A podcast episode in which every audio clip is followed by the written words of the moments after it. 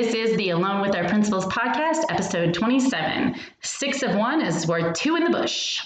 On this episode, Carrie, Eric, and I discuss what we've learned during the year of the pandemic in our schools, and we share a few stories from our experience as students back in the day. Alone with Our Principals is unofficially sponsored by Casino Morongo and Pfizer. Hit me with your best shot. Don't mess with the bull, young man. You'll get the horns. You got a real attitude problem, McFly. You're a slacker.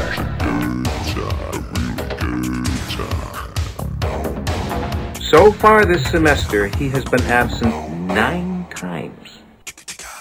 I'm the principal, man. And we are here for the, I guess we're going to call it the season finale of the Alone with Our Principals podcast. Oh, we have officially ended our school year. Uh, we will be starting up again either late summer, probably late summer, late July, early August. Uh, but we'll wrap up now. We have a lot of exciting news. First of all, we'll get to in a minute. Um, my two wonderful co-hosts, Eric and Carrie, are both going on to new adventures in the district. They will be staying in our district, thank goodness.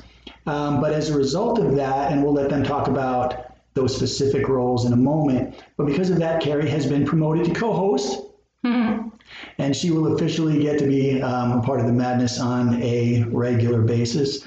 And Eric, since he's moving up to the big time at the district office, we are hoping that Eric will be here on every episode. But given the nature of his new position, uh, if we have to just um, make you put up with me and Lewis here um, from time to time, we'll do that as well. But obviously, we wanted to be the trio as often as we can be. So I'll let you two talk about that. Eric, first of all, congratulations on your promotion. Why don't you tell us that story? Thank you very much. But after the intro, it kind of feels like a promotion and a demotion. So I lost my co-host duties, but We didn't. We didn't say that. You were still a co. We have three co-hosts. Why do we have to have a hierarchy? Why just, you know, let us Yeah, all be equal? Exactly.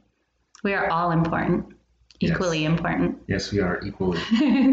Thank you very much for the compliment, sir. Uh, yes, to our uh, Alone with Our Principals audience out there, uh, all two of you. Um, I I'd like to think that your mom, Chris My and I can't even get my mom to listen, is what we're saying. we got we got two of the three moms. wow. Season two, we're excited about upping that to at least five. Um, I think my dad would listen before my mom would. Let's get him on. Let's call him out, Dad. Yeah, exactly. dad, uh, Mhm. Mr. Eric Lewis. Yes, Uh, that's right. This is your call out to join the the AWAP uh, fan club. Uh, but I digress. I am excited to announce to our family out there that I recently interviewed and was appointed for the position of Director of Special Services for this very unified school district. And uh, although it is bittersweet to leave the school site and the kids and the family here for the last five years I've grown to love, I'm excited about new challenges uh, that lie ahead and uh, hopefully making a positive impact in, in just a slightly different way. So I'm really looking forward to that as we uh, go through this summer. Next time I see you all or, or you hear us, uh, I will be fully immersed in that role. And that means that Miss Carrie Lewis will be fully immersed in her new role. So why don't you tell the, the audience about that? I'd like to address the fact that you said slightly, like a slight impact with your with yeah. your change. Uh, From 900 students essentially and 90 staff members to what now? District wide. Uh, what are we at? 20,000 students, something like that. Right. Yeah, just a slight change in impact. Yeah. Hmm. I will actually be the principal at Lime Street Elementary. I'm taking over for you to move forward with your vision and add my.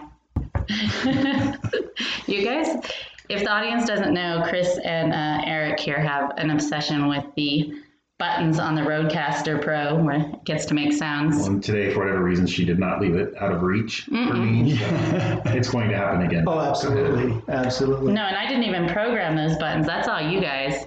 So, um, you two are in the the uh, stage of our careers that I also, I often have heard referred to as the best time of any job. The period of time between knowing that you got the job and then the time that you actually have to start doing the job, because this is the time you get all the ideas and everything's going to work great, and you're going to take over the principal of the school, and everybody's going to adore you, and you're going to go into the special services department, everybody's going to adore you, and it's going to be wonderful, and it's going to be awesome. And then the first day of school hits, and reality kicks in, and then we see how that all goes. But They adore me already. of course they do. Absolutely.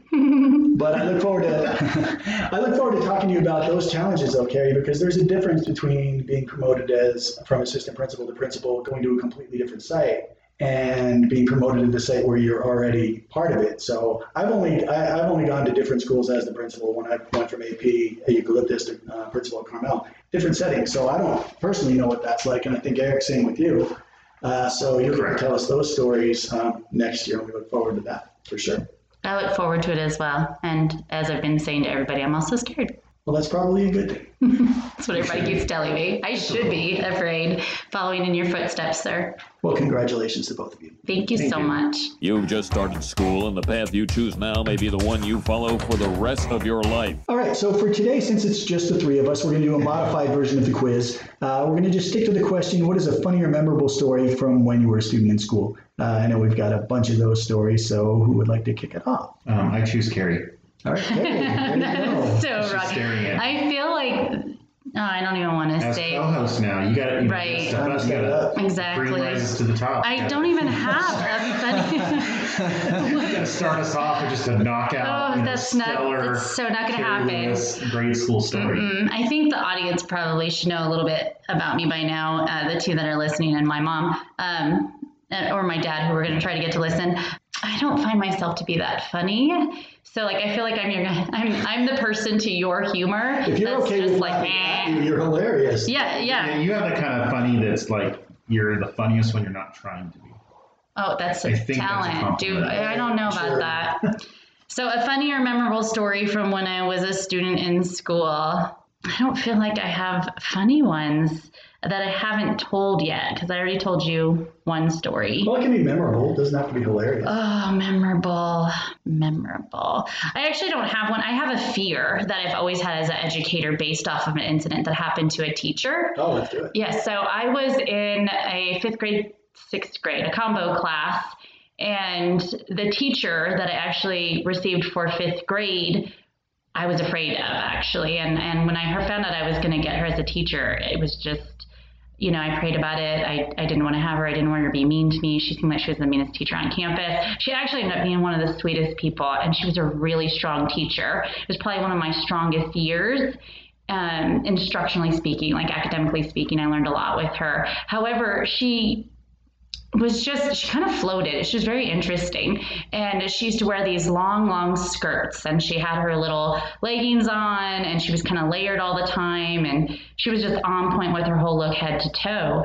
And there was this day where she had left the classroom you know got her break to go to the bathroom. And when she came back she had to get some construction paper out of one of the drawers. And so she had to turn her backside to the entire classroom. And unfortunately when she turned her backside to all of us her actual skirt was tucked into her pantyhose and her oh. underwear. So that is that is my biggest fear. So hashtag i rarely wear dresses rarely if This is ever hmm Yeah, me too. that's my fear I, I because of that, I, I chose to lay off the pantyhose as well. you know, that only happens risk to you one reward ratio, Yeah, you know. and you know me i'd be perfectly fine and accept you for it if you did wear it i'd probably be proud of what you put together Yes, you would. All right, Eric. You, Oh, yeah, I'll share something. Mine's not so much a memorable story, but I'm just going to talk about a memorable teacher. Um, seventh, eighth grade, Golden Valley Middle School, San Bernardino, California. There was a social studies teacher by the name of Mr. Love, L O V E, Mr. Love. And Mr. Love is memorable for many reasons. I'm pretty sure he was former military, um, so he certainly carried that kind of mentality into the classroom. Very strict, very structured, very organized, which can be very challenging with a bunch of middle school age students. And uh, I just remember what I remember. Two things I remember about Mr. Love. One is he had the same response to every single thing any student would say in the classroom, and it was just as simple as this: "Okay." So, Mr. Love, um, here's my homework. Okay. Mr. Love, I forgot my homework. Okay. Mr. Love, I need to use the restroom. Okay. And so, you know, it was a Mr. Love, your dress is caught in your pantyhose. Okay. so it was always a challenge to try to get Mr. Love to come up with some different response. And the second thing I remember about Mr. Love is, you know, this was back in the day. Um, hopefully, it's all back in the day of, you know, you get out of line in class, you're asked to write sentences. Some would call them standards. So Mr. Love's sentences, though, weren't sentences; they were paragraphs. And you know, so you couldn't go down the line of the paper. I, I, I, I, I, will, will, will, will, will. You had to write the whole thing out. And so it was, you know, I don't remember a five, six sentence paragraph, but you'd have to write 15 of them, 20 of them. And so you do it. And I, I did it at least once. I know because I remember this. But at the beginning of class, he would ask you to turn them in. So you would walk up to the front, all the way to the front of the class. He's sitting at his desk. And you'd hand him your sentences, and he would hold them up. He'd look at them, he'd count them, and then immediately he'd rip them into pieces and throw them in the trash and say, "Thank you. Now go have a seat." That was it. Wow. So it was, there was that pain of like all the work you put into those sentences. But I, you know, looking back, I get why you did it. But man, it, it, it got under your skin for sure. Oh, jeez. I have no comment. Honestly. Yeah. What was he thinking? Was there a theme? Do you remember the theme of everything that you wrote? Did it impact your life tremendously? No, but I didn't want to do it again. Interesting. So I Got think I only it. did it once. The humiliation of actually working that hard and then having him rip it, was that what did it? That and the actual writing, because uh, I just didn't like to write when I was in seventh Got grade. it. All right, buckle up, people. Mm. My story is uh, from ninth grade, uh, Middlesex High School, Middlesex, New Jersey. Uh, and the teacher is um, Mr. Lanunziata. yeah, uh, absolutely is in there. He knows why I'm laughing. Oh, yeah. Chris's yeah, yeah, yeah. So, There's nothing more Jersey than that. no, no, no, right. Mr. Lanunziata. It gets better. Uh, we called him Rocky because this is like the late 70s and he looked just like Sylvester Stallone. Okay. And he was hired as a football coach, uh, but he also taught ninth grade world cultures. And as a world cultures teacher, he was a heck of a football coach. Um, the best way that I can describe him is if you cross Rocky Balboa with Biff Tannen, because what I remember is he would just Hold on a second. Is Biff from Back to the Future? Right, Okay, Biff from thank Back you. to the Future, and he mix in a little bit of Forrest Gump. And now, before I tell before I tell this story, I need everybody to understand. Mr. Lanunziata was a hell of a nice guy. He was a sweetheart, big teddy bear, huge. He was probably 6'4", 6'5". I think he was the offensive line coach.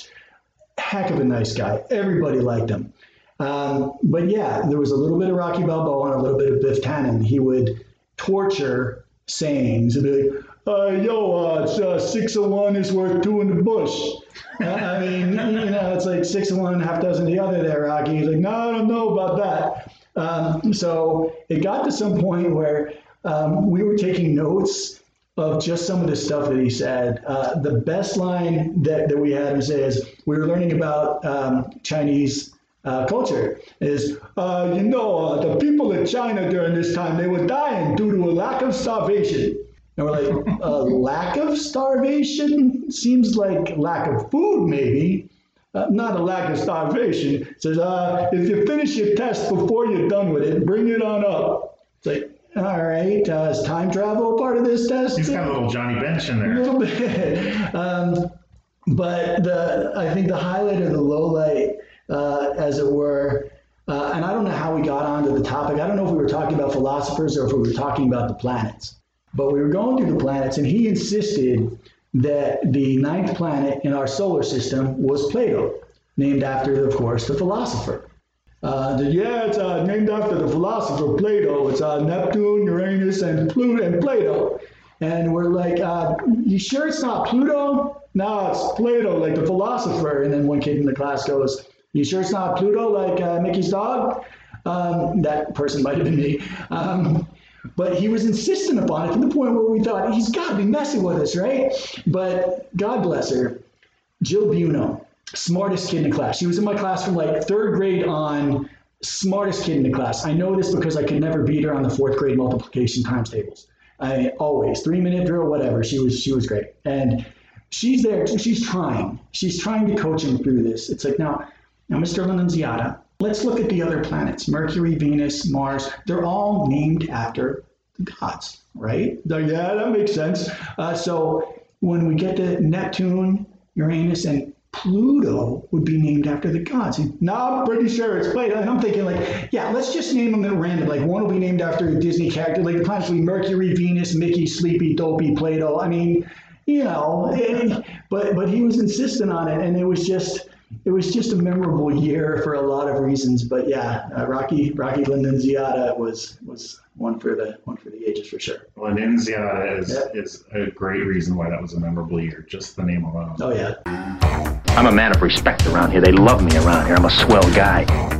All right, so as this is uh, a, I guess you could say, guestless episode, we just kind of wanted to spend some time talking about the past school year, the pandemic, and everything that that has brought along with it. And just I wanted to talk to both of you today about, you know, um, how that impacted your year, how it impacted the culture of the school. Talk about our students, our families, some highlights from the year, maybe.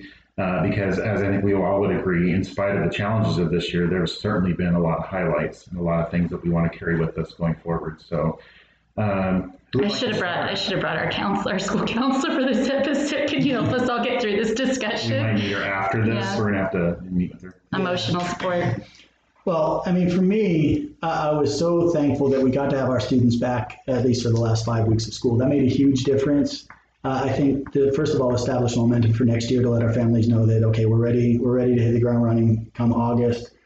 But for me, and I remember I think I may have even texted you, Eric. Um, like the first week or two back, we had a couple of students in the office for you know social media mishaps, I guess um, inappropriate communication through social media, a couple of our fifth graders. And I just remember thinking, man, it's nice to have normal problems again. And then that thought went right out the window. Well, that, yeah, it lasted a couple of days, and I said, all right. Um, but, you know, it, it made me for sure appreciate the day-to-day nature of our job because it's a cliche, but you don't you don't know what you have until you don't have it anymore. And, and it kind of felt like that when we didn't have our staff uh, at school, when we didn't have our kids at school. It just felt weird. And, I know for, and I'm sure the two of you feel the same way. We all come at we all come at it from a place of positive culture and everything. Um, we're people oriented, and when you don't have people at school, it just kind of takes all that away. So I know I struggled with that. So just the last five weeks was was so beneficial for me. the whole idea of being people first and the idea of being student centered is really a big part of what I believe is our district culture. And so when you don't have those things present on your campus, I think it definitely pulls away from your purpose a little bit and, and you feel a little bit more isolated. So I know that that was an experience for me. Yeah, you know, as we shared at the beginning of the podcast, me leaving the school site this year, um, this year was so challenging for so many reasons. And Carrie and I both said multiple times, like, yeah, as administrators, we had it hard. I think the teachers had it harder uh, with the tremendous challenges they had in front of them. But also, it was it was one of the most, um, gosh, I don't know what's the word. I don't want to say demeaning, but you know, it really, uh, you know, the the idea of being a school leader, being a principal, an assistant principal and trying to lead through such an unprecedented time, one of the most frustrating things was not knowing, not having answers when your staff needed answers and they wanted answers. And so I, I kind of just made a commitment to myself, like early in the year, like I have to be okay with being able to say I don't know or I'm not sure or we'll get back to you. But um, trying to, you know, just maintain the fact that what I what I can't control is how how calm, uh, how I try to, uh, you know, project, you know, calmness and patience and grace with staff, whether it's a face-to-face conversation in a meeting, whatever, um, and reassurance and and that positive piece, and just you know encouraging people. And uh, you know, this past week we're after the school year, I got a lot of you know cards and notes and emails from staff and. And uh, from a select few, one of the most reassuring things that I heard and affirming things I heard was, uh, Mr. Lamb, we really appreciate the fact that you were so calm and gracious and patient. You allowed us to do our job and didn't micromanage, but you just supported us. Um, so for me, that was extremely affirming, and it just made it all worth it. Uh, knowing that you know, like, I, I can't control what the pandemic's going to do and what it means for us as a school, and if we're going to open or not open or hybrid or full reopen, those are things that are not within my control. So I'm just going to try to be affirming, calm, patient, and be a, a listener uh, when people need one. So at least in some in some areas, it, it was very affirming to know that that message got across. So that was a highlight for me. Yeah, and it, it was it was an odd year that because I remember last summer we had talked. You know, we had heard our superintendent, Mr. Only. There was some talk that maybe we were going to be able to open to some capacity last August. Right. And then obviously that didn't happen, so we are looking okay maybe Christmas, and then it ended up getting moved back because there was another another COVID spike and and whatnot. And eventually, you know, yeah, we got to where we had kids back, but there was just so much stops and starts and uncertainty. And combined with the fact that so many of our families and staff were all over the place on their own feelings, we had some staff that were ultra um, cautious, let's say, about the pandemic, and then others that were just like, nah, this is all a hoax. We're just going to move on. And trying to navigate that with all the, you know, the differences of opinion was a challenge too. Well, and you also had tremendous loss um, being felt district wide. I know at our site, um, we had a tremendous amount of loss for our families. And also for a lot of our staff members. And so you would think that would typically be an eye opener for many, but still, sometimes you just don't realize what other people are going through. Um, if you yourself aren't standing in their shoes, sometimes you just you just can't connect it. Well, and, and just like you, you had said, Chris, just by virtue of the fact that physically we were distant from each other for so much of the year, mm-hmm. it became very easy, easily be isolated. And, and by virtue of being isolated, kind of be in your own bubble. Like, how is this impacting me? How is this impacting my family? Your immediate sphere of influence shrank, right? Uh, and so I do think that it made it harder for a lot of us, myself included, to have grace for others or to have that understanding Carrie just talked about. Like, yeah, this is impacting me and my family, and we're scared, and we know people that have gotten sick, we know people that have died, and that's tremendously impactful. Mm-hmm. But still being able to step out of that and recognize that that person and that person and that person has had their own experience. Um, I think it's been harder to do. It's hard to do that in, in a normal situation, but uh, in a pandemic and being so disconnected from each other, um, it, it made it even harder. So you know, I'm optimistic, but I know it's it's going to take work to reestablish cultures and oh, yeah. positive relationships in our families, on our campuses, in our district, uh, because it's been hard on everybody. And so, how, how do we go about moving forward, reconnecting, um, and and having a lot of grace for each other, moving forward, and and reestablishing just that positive sense of connection uh, in in all different environments. I'm super excited that it's not an election year. That's all I'm gonna say. Well, right, yeah. That, anyway, I don't think I don't think any of us can deny that there was a, obviously a political component to, to the way the pandemic was handled, whatever side you're on. I mean, it could have mm-hmm. a lot of different things could have been handled differently, but and I think that kind of leads into what I wanted to talk about next is that this pandemic, unlike some other crises that we've dealt with as a nation, uh, you know, I think is specifically of 9/11. 9/11 brought us all together as a country because we were all on the same side with the pandemic, I think it simultaneously brought out the best in our society and the worst at the same time. And I know there were times that I struggled myself, even just thinking, man, look at look at what's going on here. It seems like we have so many people that are pulling, trying to do the right thing, and so many people that are making it all about them and their convenience and not wanting to wear a mask and not wanting to abide by anything. And it just drove a deeper wedge into it that I think, thankfully, we seem to be moving past for the most part. But I, I, know that I got discouraged a lot of times saying, come on, people, we just need all to pull together. Just follow, I, I don't care if you, maybe you don't agree with the rules, but we can all, we can all just kind of do this. And that, that didn't happen as much as it should have, but, um, but I don't know. I'm, I'm optimistic about where we're going and, um, you know, hopefully we're, we're mostly through it here. I, I, can certainly appreciate that, and I, you know, I'll give a compliment to our superintendent because when he would say these, some of these same things to us as a management team, right? The conversation started with, "I don't care what your opinion is on the masks or social distancing.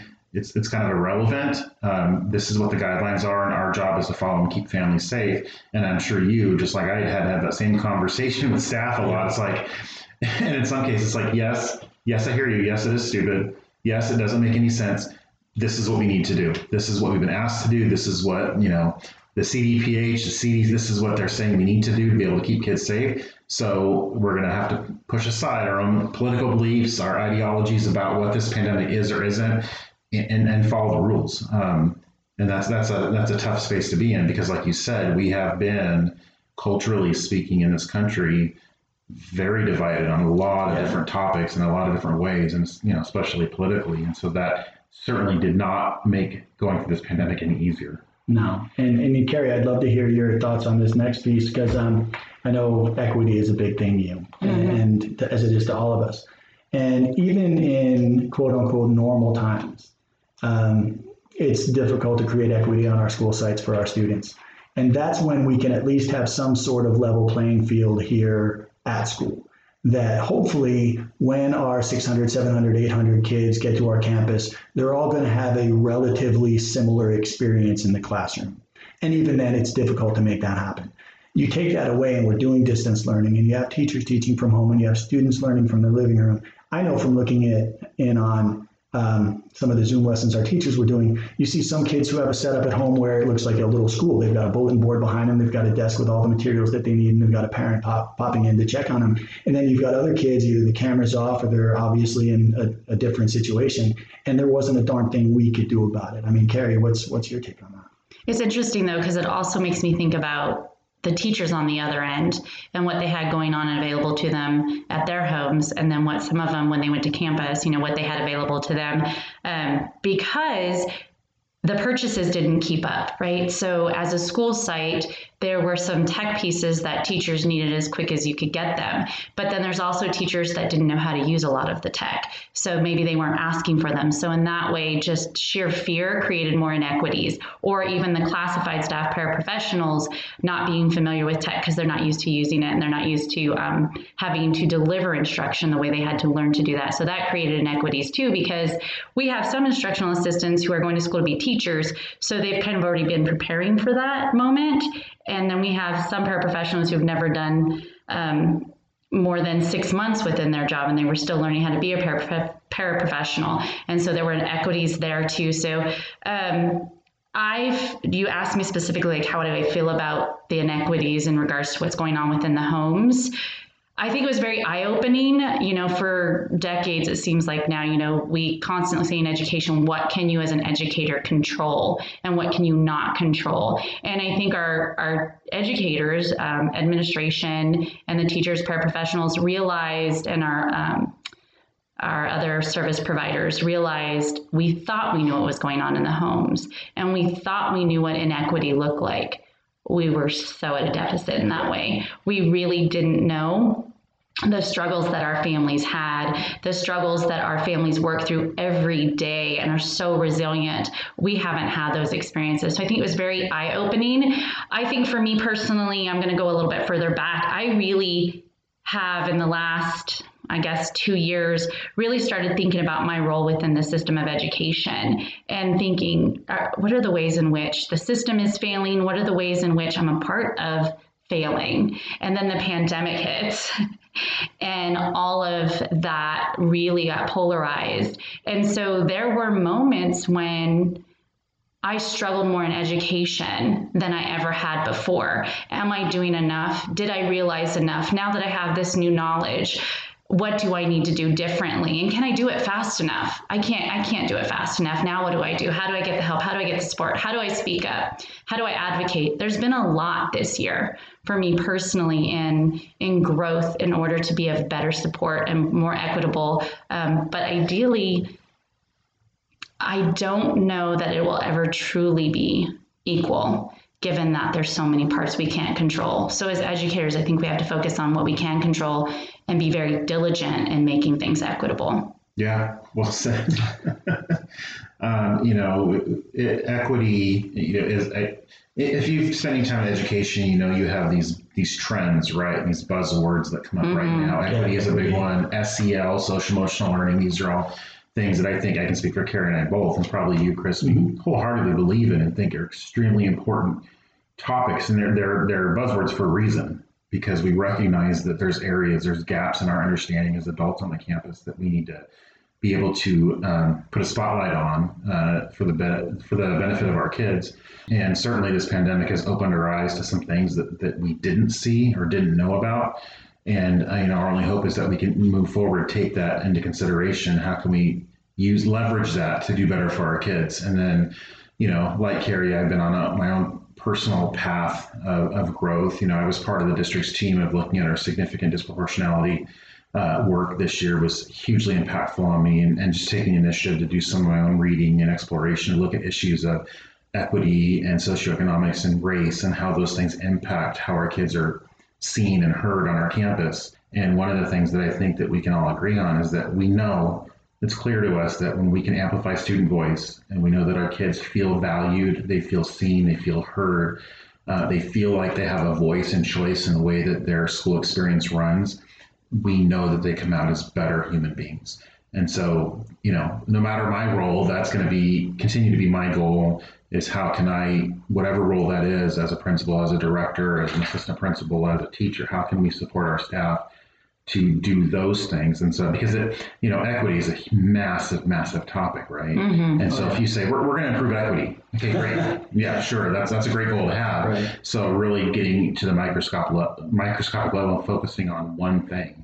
Uh, just as an example, one of the conversations we had at our site this year was equitable grading, right? That was one of the things that we're certainly we got a spotlight on uh, this year when we looked at the first semester. All of a sudden, you know, I, I, it felt like all of a sudden, although I think the teachers probably wouldn't say it was, but for me, all of a sudden it was like, oh my gosh, how do we give grades to these kids? The ones we haven't seen, the ones we have seen, but only haven't done work, or the ones that have done. It, it created a huge discussion about. I don't know. How do we? And how do we do that when we come back? And, and are the practices we've been using, are they really um, honoring the work that families and students are doing. So that's just one example of one of the ways that we've, we've really, uh, you know, I believe will be a positive coming out of this and looking at grading practices going forward. And is the grades truly reflecting what the students know? Or is it reflecting the situation they're in, the socioeconomics that they're a part of, the trauma they've experienced? Mm-hmm. How do we extrapolate all of those things from truly using grades to reflect student knowledge, student growth, um, versus all of those other things that we talked about a minute ago that we can't control. It's, it's a big undertaking. It's kind of one of the things that I fear is that equity does become just one of those hot button words because the reality is, if we're really looking to be equitable, it's going to be requiring self awareness to the point where it's going to hurt mm-hmm. a bit to admit where you've made mistakes yourself and where you've encouraged or not rectified situations. So that that requires a lot of vulnerability that I don't know that we're capable of at all times because it will be so gut wrenching. Yeah, and I mean that applies to our our staff uh, as well. I mean, totally. And and that was one of my uh, one of the big learnings that I've had uh, recently. Um, and when it comes to culture, I, I feel like I'm better in the bigger picture thing than sometimes I can be with the one-on-one uh, part of it. Mm-hmm. And it's something I have to be way more intentional about. And it came to light. I mean, I'm not going to share every detail of this story, but um, our staff went through a lot this year, and it's you know with people being off campus and doing it, it was very very difficult to stay in touch with everybody. And, and you know, toward the end of the year, you know, I kind of had a couple of conversations um, that, that that maybe I dropped the ball with a couple of people, and and I thought about it. And, you know, we talked about on an earlier episode uh, with Bradley Whitford with his three, you know, the three reactions when mm-hmm. when you're faced with criticism: the "f you," um, "well I suck," and then now what? Mm-hmm. And, and I went through those three things really, really quick. My first was, "Come on, man, it's a pandemic. Come here, come some slack here." But then it was like, "No, no, no, God, I'm terrible." And then it's like, "All right, what do I need to hear?" And and I listened and and I agreed with some things and I didn't agree with some things, but I put that aside and said, how now what? And you know, when I reached out to a few people that that I was going to say probably, but definitely felt like they had fallen through the cracks. And you know, I went in, I had a conversation with them. It was not an easy conversation to have. To just say, you know what, I'm sorry. Um, I, I will make every effort to do better, and and I don't want you to feel that way and and it helped. And you know, I could just see the relief on the faces of a few people when you have those conversations, and it's like, all right, we get it. And now now I've got to walk that walk and and move forward. But you know, at the, at the end of the day, everybody's everybody's a person. Everybody wants to be seen. Everybody wants to be heard. Whether it's students, whether it's our staff, whether it's us. Um, and I think if you know if I'm going to take away anything from this pandemic that's positive, and there there are a lot, it's going to be uh, to do that, to reach out to people and, and pay attention, because uh, everybody's everybody's living their own their own lives.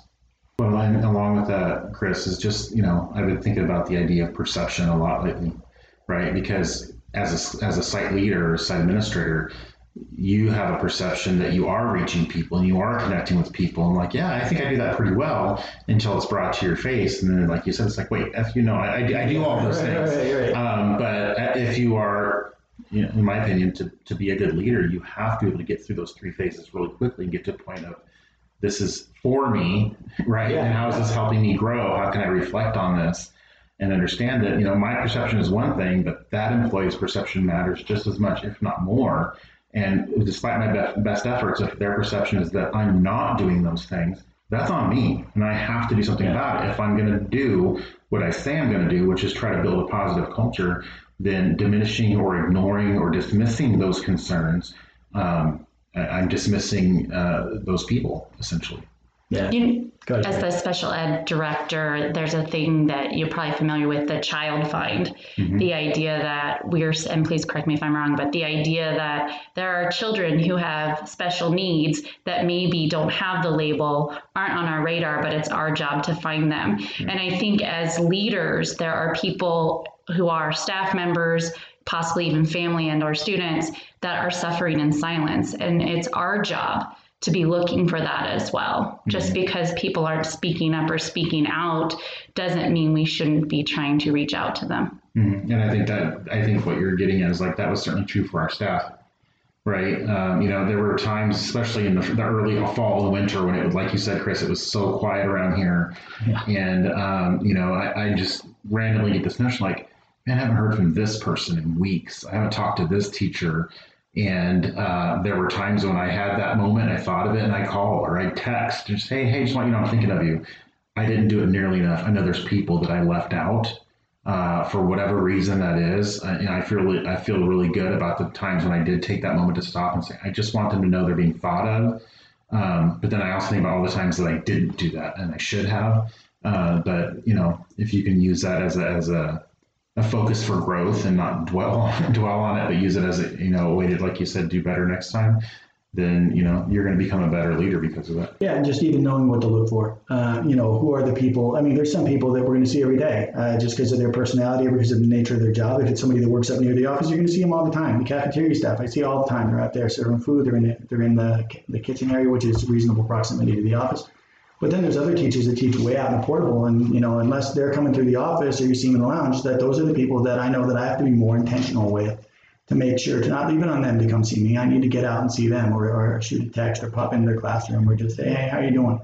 Um, because you know, if 95% of our staff is buying into the big picture culture, uh, and 5% aren't, those 5% are still important, and they're still going to feel like if we're not paying attention to them, they're not gonna they're not gonna care about the big picture stuff if they don't feel like they're being seen as an individual. And people grow in relationship at different rates and at different times because not everybody is always able to receive a relationship.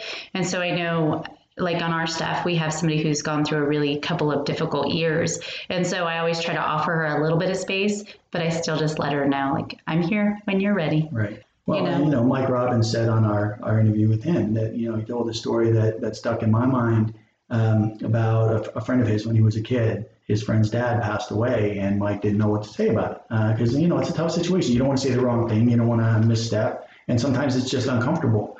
And eventually his friend said to him, you know, Mike, you haven't, you haven't mentioned my dad at all. And then Mike said, well, you know what? You know, I was thinking about you, and I just, I just didn't know what to say. And since, it, well, you could have just said that. Right. And that part stuck with me that you don't have to know what to say, but you just have to acknowledge and, and see that person and let them know that you see them. And it doesn't, as long as you're doing that, that's often enough. As Carrie knows, uh, you know, Carrie mentioned earlier, we suffered a lot of loss, and at Lime Street, it, it really hit home just in the fact that, uh, you know, we lost two students this year, in two very different situations, but two students in the same grade and the same class.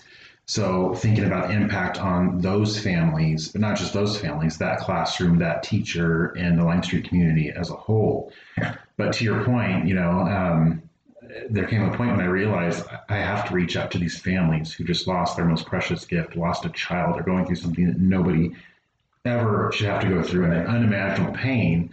And if I'm being completely honest, it took me a few days, right? Because, like you just said, I'm, I'm thinking like I, I'm the principal. I have to reach out to this family, let them know that the Lime Street family loves them, cares for them. But I don't know what to say. I don't even know how to say. Like, what if they answer the phone? What's the first thing you're going to say? And, and even to the point when I got the courage to pick up the phone and call, I, I wasn't sure. Like, what am I going to say? Uh, but but I knew how important that was. Uh, to Mike Robbins' point that that that needed to happen, and I had to tell myself as I'm dialing the phone, like, it, you don't know what you're going to say, and that's okay. Just be you. Just be honest. Um, I'm sure you did great. and, and, and, and, and the reality was, it was like, I, I don't know what to say other than we love you, we're here for you, we're hurting with you, and if there's anything we can do for you, let us know. And, and that was really all I could come up with in the moment. you know but- what? That's perfect. Though. Right. I mean, that's a, if I'm, you know, I'm, I'm not even going to pretend to be able to imagine what that's like, but Yeah. That, that sounds like that's, that's a perfect way to handle it and then let them take it from there. But no, Eric, I'm sure you did the right thing. I can just see in your face right now how emotional that was for you. That's, that's tough. It- It's it's been a tough year at Lime for many reasons, but uh, you know, like I said, no family, no no immediate family, no school family should ever have to go through that. But um, you know, like you said, if, if we're not the ones going through it, so we have to step up and make those connections with people because they will remember. Right. They'll remember that. Jeopardizes my ability to effectively govern this student body. Okay, so I think we're ready for extra credit, are we? Yeah, let's do it. We're gonna we're gonna. Uh, and this one is pretty short and succinct. Chris came up with a good one today, and I, I'm not still completely sure how I'm going to answer it. I've got one, but I'm still I'm still uh, circling around a couple more. But our, our question today, uh, along with our principals, is if you could have lunch with any three people. So do they have to eat with all three at the same time? Yeah, yeah, yeah. You're sitting down for lunch with three All people. three of them. choosing- Okay. yeah, I just wanted to make sure. Well, that makes it a little bit more interesting because you can create a dynamic for the conversation between the people that you choose. Yeah. You know, so uh, that's there's a couple ways to go with it, but yeah. Yeah. So, uh, for those out in, in our audience land, if you could have lunch with any three people, living or dead, who would they be and why?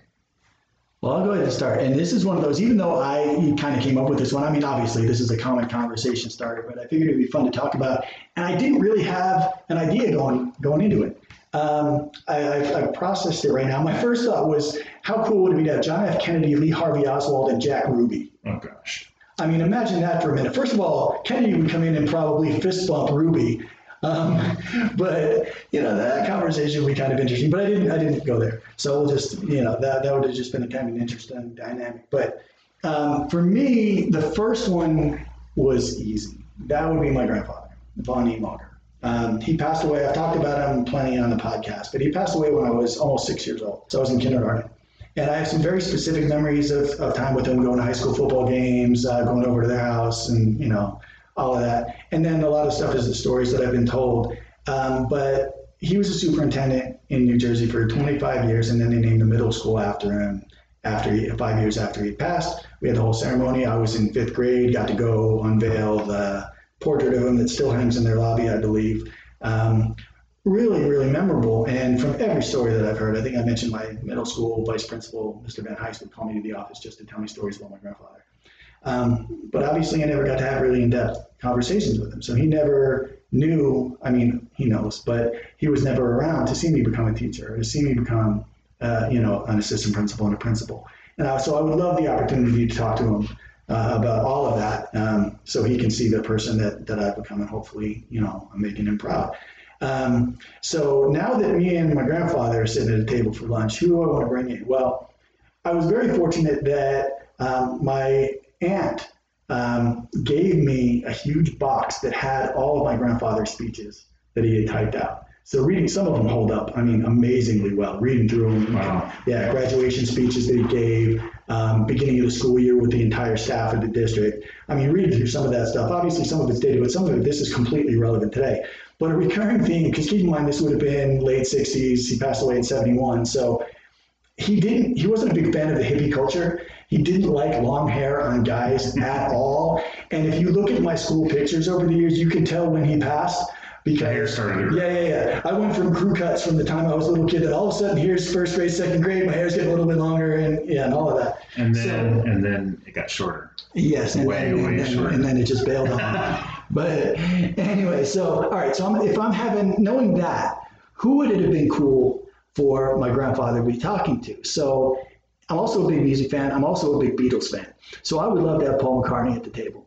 And not not like Paul McCartney now. I want to have 1967, 68, 1969, Sergeant Pepper. That Paul McCartney at the table just to hear my grandpa say, "What's with the long hair, Paul?" and hear Paul's response uh, and all of that. I don't know if, if my grandfather was a Beatles fan or not. I would suspect not, but it would be an in- interesting conversation. So now I've got my grandfather and I've got Paul McCartney, and I think we all know I got to have a New York Yankee at the table. I was waiting for it. Because my grandfather was a big Yankee fan. I'm third generation Yankee fan. My grandfather went to the Yankees, he went to Yankee Stadium. He saw Ruth and Gehrig, and my dad. He, he took my dad to see Berra and Mantle and that, that whole team, Maris. And then, of course, I ended up in the 70s going to see Munson and Reggie Jackson and, that, and the Bronx Zoo era. So I want to pick a Yankee, but if I go too soon, it's going to be somebody that won't be able to talk to McCartney, right? So if I go, if, no, no, this is The thought he puts into this absolutely. stuff. I honestly. So, so if I go Babe Ruth or Lou Gehrig, McCartney's going to have nothing to say with him. And if I go like Derek Jeter, my grandfather never saw him play. Doing like a Reggie. No, no, no, no, no, no, no, no, no. You got to pick somebody that was a celebrity, that was a star, that would know who McCartney was, and would have a great conversation with him. So Mickey Mantle is the obvious choice here. So Mickey's going to have his stories about the 50s and the 60s. He obviously would have heard of the Beatles and listened to them. So, so my lunch is going to be me, my grandfather, Paul McCartney, and Mickey Mantle. And, and man, just even imagine what that would be like, you know. So there you That go. That would be a heck of a lunch.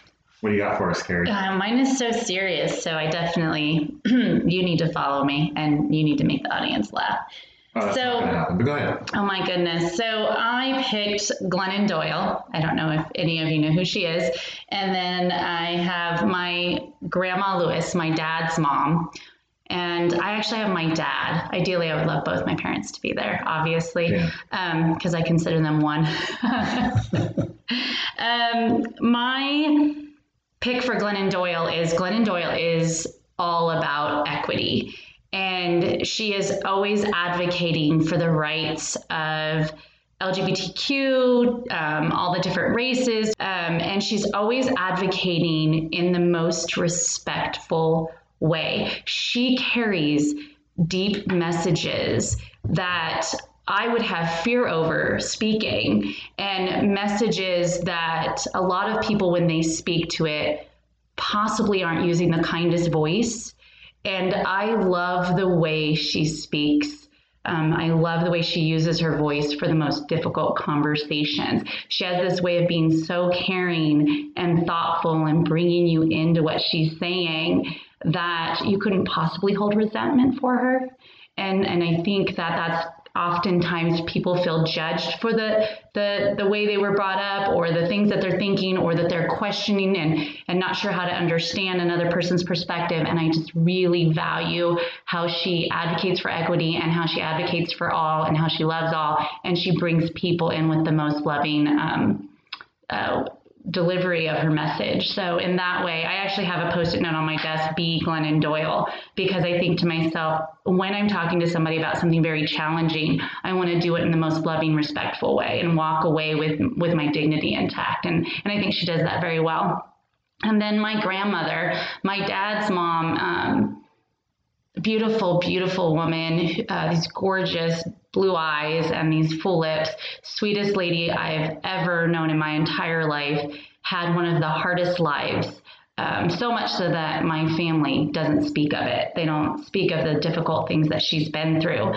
And I, I just loved how sweet and kind and thoughtful she was and she never she's never come across she never came across jaded and i would love to have somebody who advocates for women and for the voice of women and for the voice of all to sit down with my grandmother and to really help her learn how to use her voice for the greater good, including her um, how to advocate for herself. And I would want my dad there because my dad doesn't know it, but he's one of my true champions. He loves me and he advocates for me and I think it would be really wonderful to hear him advocate for his mom um, in a way that I don't think he could do when he was a child. And so I think giving him that chance to really um, learn how to help his mother rise through a difficult situation would be something admirable to watch. I'm just going to remind the audience that this is definitely the episode where we want to get your dad on board. Yeah. if he's never listened before, like Mr. Lewis, this is what you want to check out. yeah, I, my dad is definitely he's that guy that is just a constant for me and I know that he's that because of his mother. So I think that them sitting down to better my grandmother's um, outcome would be something fantastic to see. So So thank I'm you. picturing that as a very formal lunch, a quiet, elegant restaurant. My um my grandmother had best giggle. She had a great giggle. If you could get her to laugh, she would just it was the best. Um but I don't know that it would be formal. I, I'm not sure. I don't consider Glennon Doyle very formal. Just I love that she advocates for others. So yeah. See, with me, Mickey, Paul, and Granddad, we're just going to be at a bar having a couple of beers and some, you know, chicken wings and chips. My dad would do all that. I think my dad would do that. I think Glennon Doyle would do all that. I think my grandma would look at everybody like, oh my. All right, Eric, you're up. So I apologize in advance because Carrie said I'd make people laugh. Unfortunately, I'm not, I don't think I'm going to make people laugh with, this one, which we all know I love to do. But uh, you know, I, I've often thought I don't know if I, I don't know if everybody, but I always assume everybody always has those like fantasies, like meeting your favorite celebrity, rock star, politician, movies, whatever it is for you. And I've always thought like if I ever met that person, like I, I just freeze up. I don't know what I would say. So that doesn't necessarily appeal to me. I think there's a certain mystique about those people that we idolize in some ways like you know it- it's better that way like you're there and i'm here and i'll just continue to think have that image of you in my head because if i actually got to know you it might change Yeah. not for the better Uh, so I'm, I'm going to take a more serious note with this. Um, you know, those closest to me know that I lost my mom just a couple of years ago, and um, you know, still and probably for the rest of my days will be one of the hardest losses I've ever had to had to encounter um, for a lot of reasons. But my mom was such a, a, a huge part of the the man that I become became and the values that I had and the the courage that I've, I've tried to develop and, and all those things. So you know, to be able to have a lunch with mom and, and thinking about the lunch, it'd certainly be one that her and I would probably make together because that was one of our favorite things to do. Uh, I'm a pretty damn good cook and largely because of her. Um, and, you know, just, so just keeping with that family theme, you know, her mom, my grandma died several years before her. And I had a tremendous relationship with my grandma, spent summers with her. She taught me so much. Um, so if my mom's going to be there, I would like her mom to be there. And then more recently, just about a week ago, uh, my aunt Jody, my mom's sister, passed away. Um, and so that's still a very fresh and raw thing that my family's going through. Uh, but my mom and my aunt Jody, you know, my aunt Jody, I didn't talk to as often, but she was one of those people that when you talk to her, when I talked to her, I'd hear my mom mm-hmm. because they looked alike, they sounded alike, and so for me, it was like that. Was, that was one of the biggest things that hit me the hardest when I found out she had passed is like that was my connection to my mom. Um, so yeah, I mean, it's an easy one in some ways to say if I can get those three ladies together one more time and we all cook together and sit down and talk and make some family favorites and you know, especially now as I'm, I feel like I've, I've you know continued to accomplish in my life and be successful. My mom was extremely, extremely proud of me becoming a teacher, and then she saw me become an assistant principal, and she saw me become a principal knowing that I was the kid senior year, almost didn't graduate. it was, you know, I, I, know for her, it was it was a huge badge of honor to watch me do that. And so knowing that I've, I've taken another step and worked hard to get to where I'm at and have a uh, what I, I, think is a pretty successful career, and it, it, would be nice to be able to tell her about that and just you know because I know that she would just glow and be so so proud of of where I've gone, what I've done, not just with my job, but with my family and the kids and and our home and the life we made for ourselves and, and done it independently. So yeah, being able to share that with her and, and, those those ladies that had a big part of my life would be pretty awesome. All right, well, thank you. That was that was fun. Um, it was fun. and yeah, memorable. I know,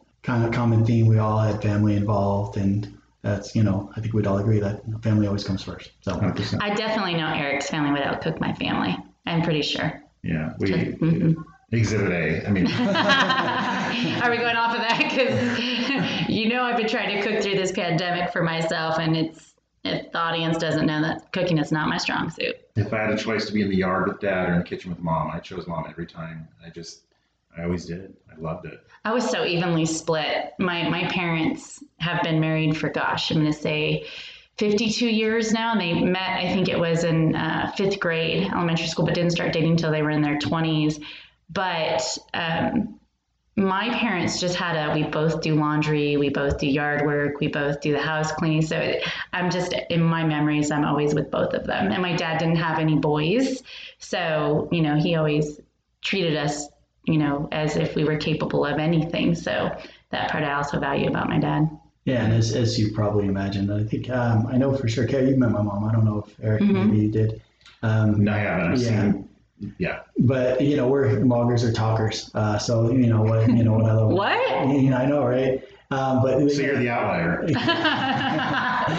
but you know, the best times that we have, you know, my you know my parents recently redid their back patio, uh, and with my brother's help, of course. And you know, we like just hanging out there, barbecuing, and just talking, and you know, sharing memories and all of that. And you know, my parents have been married. Uh, 50, well, I'm 56, so they've been married 52 years. I'm kidding. Um, that happens. There's nothing wrong with that. 50, that happens. You do you, everybody. Yeah. You do you. They're actually at Grand Canyon as we record this. Um, but yeah, that those are the things that you know that stick with me. Just the conversations with the family, and we, we laugh a lot, so that's always great.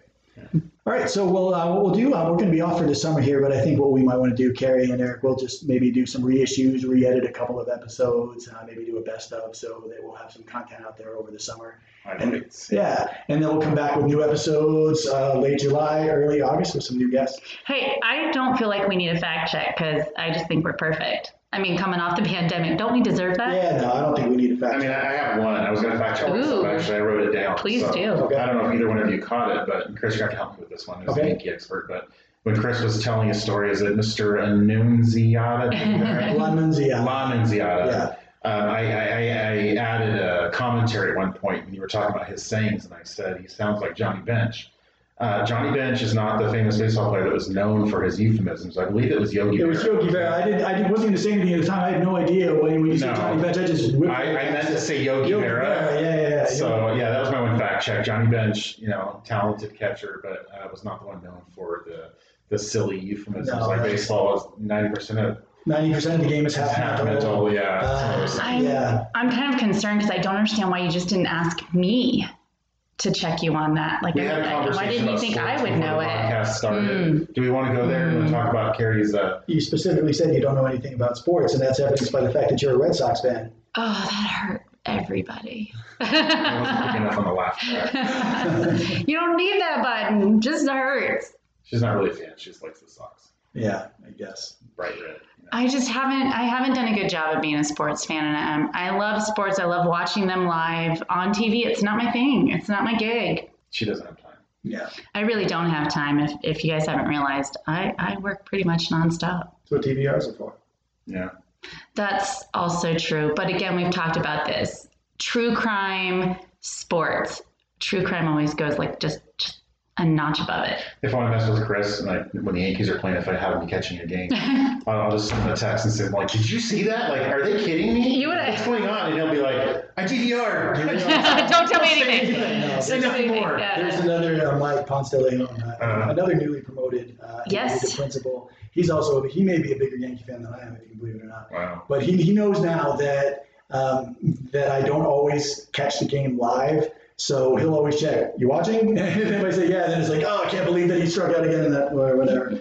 Um, but hell, okay, I'm caught up. What do you got to say? But, yeah. So much of sports that it's uh, that community, though, that connection. Oh yeah, I was thinking about that fact that I had just said about true crime being above sports and then sports being something I prefer to see live. And then I thought about my number one choice being true crime and live. And I Yeah, don't kind of laughed. At, no, Live. That's I don't. better on. Yeah, Mm-mm, you mm-hmm. watch that after the fact. Yeah, I started laughing in my own head, but I just thought I would uh, allow you all to join me in that. Just try to picture that. Listening to a police scanner. Can you be a true crime fan? Uh, Oh, absolutely. Absolutely. But, but is fan the right word? I mean, what are you going to sit If there at you- the crime scene with a foam finger hmm. and say, you know? If you buy the swag, if you buy the shirt and the cup and the a keychain and all the things that's a your lovely true Jeffrey Dahmer tour. guide that you got right. on there. What do they call those I things? do. the The, ma- megaphone, like, go team! Serial killer. no. She loves the Ah, story. makes it sad. So I- storytelling of it. You know, I I like survival stories too very much. So so. Yeah. hmm That's sports. We're back to sports. I don't know. God, that just goes so wrong. We're about to go off the rails here, so it might be a good time to say, Yes. buddy, we'll I see you. appreciate you both. Have an amazing summer, and uh, all of you out there in AWOP land, we'll, we'll be back soon. That's right, and congratulations again to both of you for your new adventures. I'm very happy for you both. Thank, Thank you. you. Thanks for listening, everyone. Please take a minute to rate, review, and subscribe to Alone with Our Principles podcast on Spotify, Apple Podcast, Stitcher, Podbean, or wherever you get your podcasts. For more content, including videos and contests, or if you have questions or suggestions for us, you can follow us on our Facebook page. We would love to hear from you. Until next time, this is Carrie, and on behalf of Chris and Eric, we hope you'll remember the words of the great philosopher Ferris Bueller, who once said, Life moves pretty fast. If you don't stop to look around once in a while, you could miss it. Such a good time,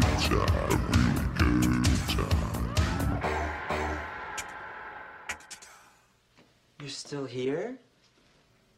It's over. Go home.